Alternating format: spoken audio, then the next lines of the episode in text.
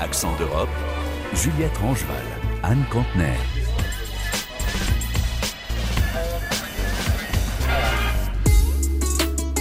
Bienvenue. Depuis quelques jours, le Kosovo est à nouveau secoué par des tensions avec son voisin serbe. En cause, cette fois-ci, l'utilisation de sa monnaie qui n'est autre que l'euro. Parce qu'on paye en euros au Kosovo?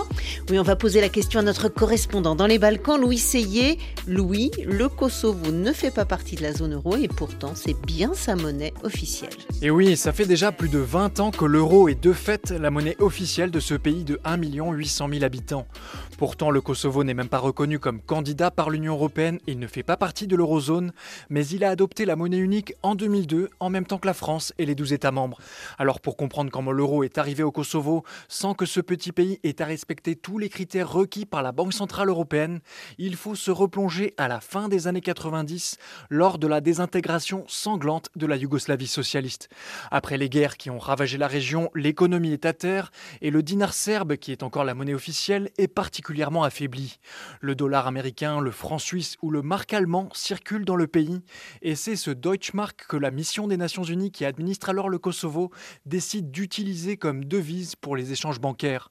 Lorsque l'Allemagne passe à la monnaie unique en 2002, le Kosovo adopte unilatéralement l'euro, ce qui lui garantit une certaine stabilité monétaire et lui permet de simplifier et de réduire les coûts des transactions financières.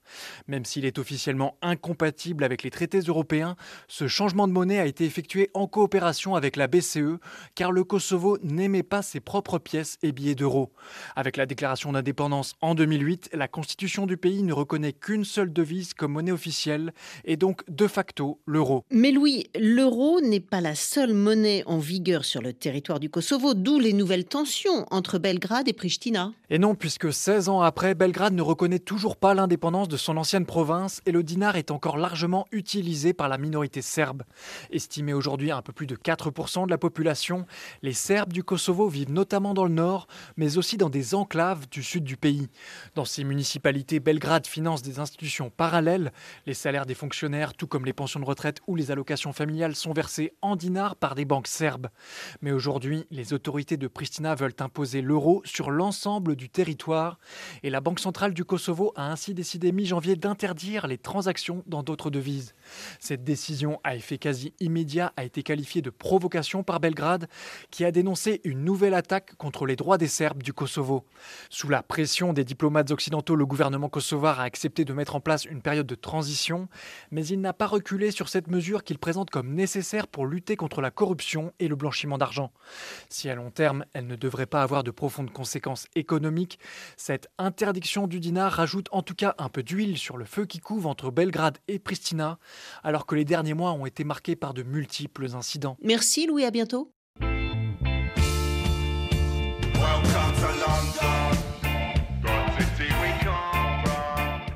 Quatre ans après la sortie effective du Royaume-Uni de l'Union européenne, l'immigration des ressortissants de l'UE a largement chuté et c'est le cas aussi pour les étudiants. Oui, il faut dire que les frais de scolarité ont flambé. Pour eux, il faut débourser désormais plusieurs dizaines de milliers d'euros par an pour faire ses études dans une université outre-Manche. Oui, résultat, moins d'Européens, plus d'étrangers qui viennent du monde entier. Jusqu'à deux tiers des étudiants de certaines facs sont non britanniques parce qu'ils paient deux à trois fois plus cher leurs frais universitaires que les nationaux et que ces sommes sont essentielles au bon fonctionnement des universités. C'est un reportage à Londres signé Marie Billon. L'Imperial College de Londres a clairement vu un avant et un après la sortie du Royaume-Uni de l'Union européenne. Dans ses couloirs, il y a de moins en moins d'étudiants européens et de plus en plus d'étudiants étrangers. Le scientifique professeur Peter Hayes est le vice-recteur de l'université.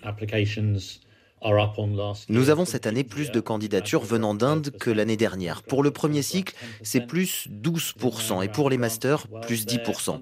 Par contre, pour les étudiants français, c'est moins 12% pour les trois premières années, mais plus 19% pour les masters.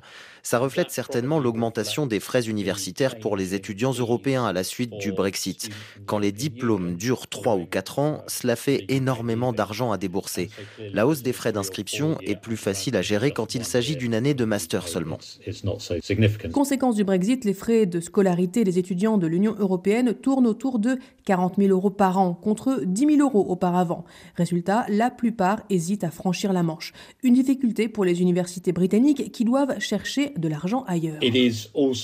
Ce n'est un secret pour personne. Les frais universitaires que paient les étudiants britanniques ne suffisent pas pour couvrir nos coûts, surtout s'agissant des programmes scientifiques et d'ingénierie que nous proposons à l'Imperial College. Donc, la somme que les étudiants étrangers versent à l'université contribue à la qualité de l'éducation que nous pouvons dispenser. Mais l'Imperial College ne veut pas devenir juste un club pour riches étudiants étrangers. L'établissement a donc mis en place l'an dernier un système de bourse, la Future Leadership Scholarship qui finance 10 étudiants de master à hauteur d'un peu plus de 10 000 euros chacun, avec une stricte parité. La moitié des lauréats doivent être des femmes.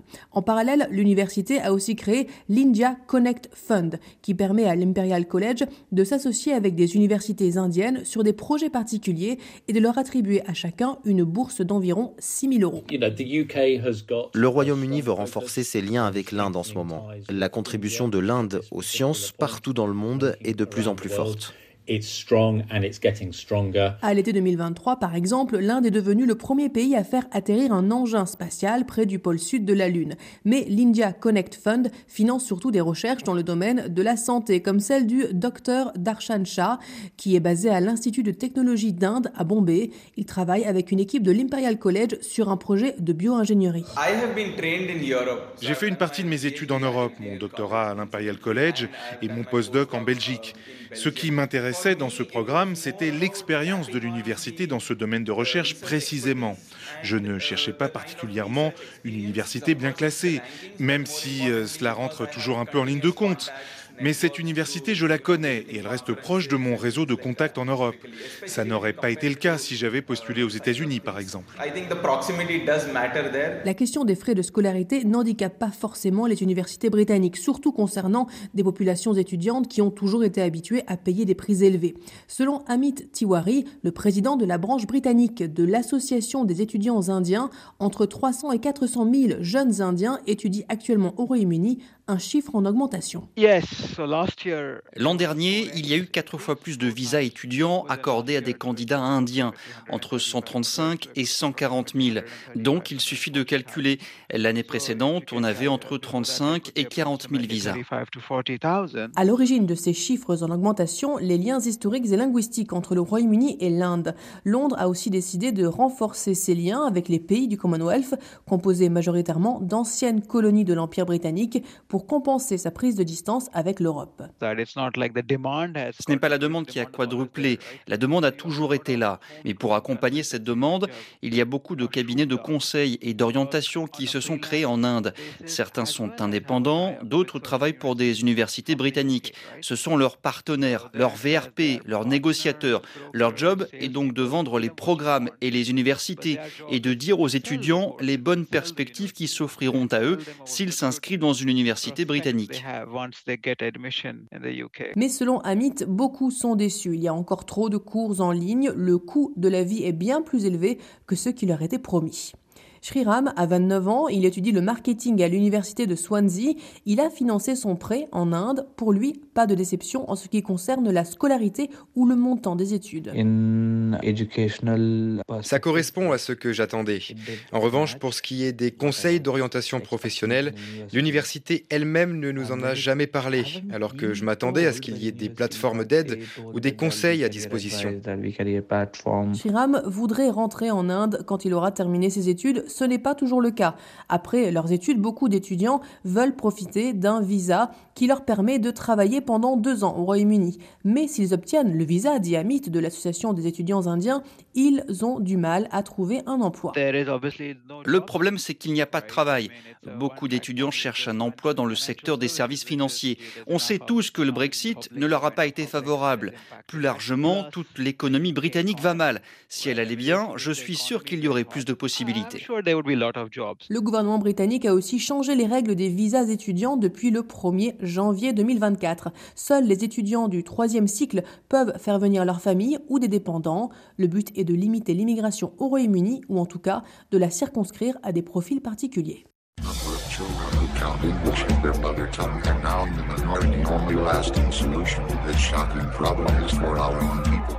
En Allemagne, après deux décennies de hausse de la natalité, le nombre de naissances a recommencé à baisser depuis euh, deux ans. C'est un vrai problème pour le pays le plus peuplé d'Europe, avec ses 84 700 000 habitants, mais qui est aussi un pays vieillissant. L'Allemagne a terriblement besoin de jeunes pour faire perdurer son modèle économique et social. Delphine Nerbolier, vous êtes à Berlin. Il semble que la politique familiale menée ces dernières années s'essouffle. Oui, c'est vrai, pendant presque 20 ans, le taux de natalité a augmenté en Allemagne. Il a atteint 1,58 enfants par femme en 2021, un record jamais vu dans ce pays en 25 ans. Alors il faut tout de même dire que l'Allemagne partait de très loin. Au début des années 2000, elle était le pays le plus vieux au monde après le Japon. Le modèle familial y était resté très traditionnel. Les femmes avaient le choix entre devenir femme au foyer ou faire carrière. Difficile donc euh, de faire les deux. Le tournant a eu lieu au milieu des années 2000 avec une politique familiale assumée. On a vu la création de crèches un peu partout dans le pays. Les petits ont désormais droit à une place en garderie dès leur premier anniversaire. Les parents aussi ont droit à un salaire parental à la naissance des enfants pour une durée d'un an. Tout cela explique le regain du nombre de naissances durant près de 20 euh, ans. Mais il semble donc que la tendance soit retournée depuis deux ans. Le nombre de naissances a chuté de 7% en 2022 et ce devrait être le cas encore pour 2023, même si les chiffres ne sont pas encore connus. Alors plusieurs raisons sont mises en avant, les diverses crises depuis la pandémie et l'incertitude économique, mais aussi le manque de places de crèche malgré tous les efforts déjà réalisés. Trouver un lieu de garde pour ces jeunes enfants reste difficile notamment dans les grandes villes comme Berlin. Euh, concrètement, cela signifie euh, que le nombre des décès continue de dépasser celui des naissances. Sans l'immigration, l'Allemagne verrait sa population chuter. Justement, Delphine, l'immigration est-elle perçue comme un élément clé pour lutter contre le vieillissement du pays. Oui, absolument, même si cela crée des crispations hein, dans la classe politique, les prévisions vont toutes dans le même sens. Sans immigration, impossible de répondre au manque de main-d'œuvre et donc de maintenir à flot l'actuel modèle économique et social de l'Allemagne.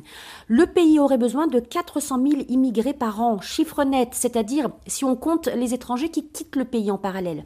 Or, on en est encore très loin, même si l'arrivée d'un million de réfugiés entre 2015 et 2016 et puis d'un million d'Ukrainiens depuis deux ans permet au pays de souffler un petit peu. Grâce à eux, la population du pays a augmenté Reste à savoir euh, si ces gens peuvent répondre aux besoins du marché du travail. La grande majorité des partis politiques est en tout cas désormais consciente que sans immigration, la population allemande baissera. C'est le cas du gouvernement d'Olaf Scholz qui a fait passer plusieurs lois pour attirer de la main-d'œuvre qualifiée et pour faciliter l'accès à la nationalité allemande. Mais le sujet reste très sensible. L'extrême droite, notamment, est opposée à ce genre de loi. Delphine Nerbolier dans Accent d'Europe.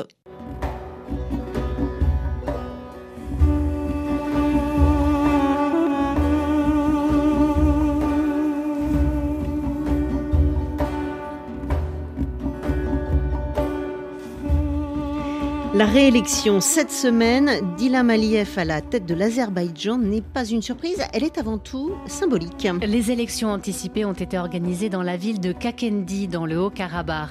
Une ville qui était encore arménienne il y a quelques mois sous le nom de Stepanakerk. C'est la confirmation que le Haut-Karabakh est désormais un territoire à part entière de l'Azerbaïdjan. on se souvient que des milliers de personnes ont dû quitter précipitamment leur foyer en septembre au moment de la guerre. À Erevan, la capitale arménienne, Caroline Paré et Victor Hull ont rencontré certains de ces déplacés dans une structure de soins dédiée aux enfants handicapés. Avec leurs parents, ils viennent consulter les soignants du Centre républicain de réadaptation. Dans l'une des salles de consultation, des jouets, tapis de jeu et fausses cheminées. C'est là que nous rencontrons des mamans avec leurs enfants, tous déplacés, réfugiés du Haut-Karabakh. La première d'entre elles accompagne sa fille Mané, qui partage son temps entre l'école primaire et le centre de réadaptation. On imaginait toujours qu'on a une vie provisoire à Yerevan, puisqu'on n'imaginait pas la difficulté de la situation de Mané. On ne réalisait pas cette difficulté, on ne comprenait pas que sa réhabilitation va durer aussi longtemps pour vivre et travailler avec elle. Et donc, on est forcément lié à ce centre. Donc, on imaginait, on continue toujours à espérer de pouvoir revenir et vivre chez nous. C'est pas seulement la maison, la patrie, les cimetières, c'est notre âme que nous avons laissée. J'ai même pas pris les photos de mes enfants. Nous croisons d'autres médecins, d'autres familles. Robert en fauteuil et sa maman. Et Robert, lui, est né prématuré et cumule plusieurs handicaps. Des séquelles neurologiques d'un accident vasculaire cérébral, des troubles autistiques et une maladie génétique, la maladie périodique, qui le fragilise. C'est rare que Robert réagisse comme ça. Il est content que vous soyez là. Il est souriant et ça veut dire que votre présence lui fait plaisir. Robert, il a déjà 10 ans. On vivait sur notre terre, dans notre maison. Chez nous, on avait appris à gérer la différence de Robert. On avait créé l'aménagement adapté pour vivre avec.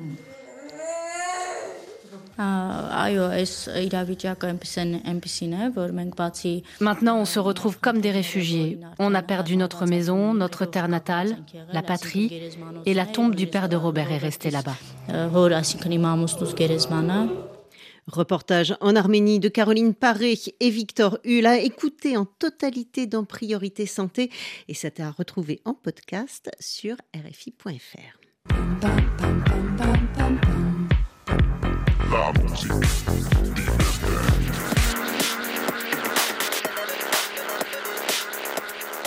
La musique avec Vincent Eval. Bonjour Vincent. Bonjour Juliette, bonjour à tous. Et le nouvel album de The Smile. À peine 18 mois après son premier album, le trio The Smile revient avec Read the Room, une nouvelle collection de chansons et la confirmation qu'il est pour le chanteur Tom York et le guitariste Johnny Greenwood, un peu plus qu'un passe-temps entre deux albums de Radiohead, le groupe qu'ils ont fondé voilà 30 ans.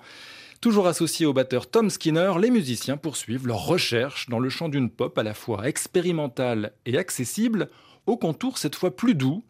Et dans la foulée de cette nouvelle sortie, The Smile s'apprête à sillonner les routes européennes avec une tournée d'une trentaine de dates programmées d'ici la fin août.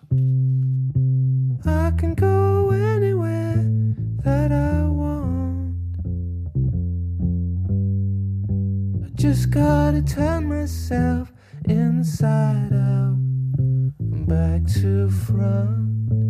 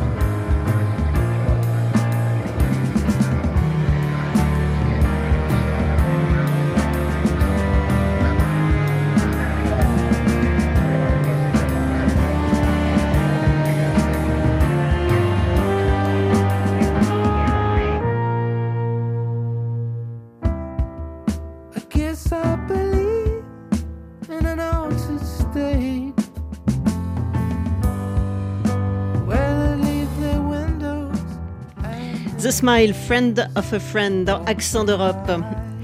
L'émission a été réalisée par Françoise Grelot. L'actu revient dans un instant sur RFI. Moi, je vous dis à bientôt.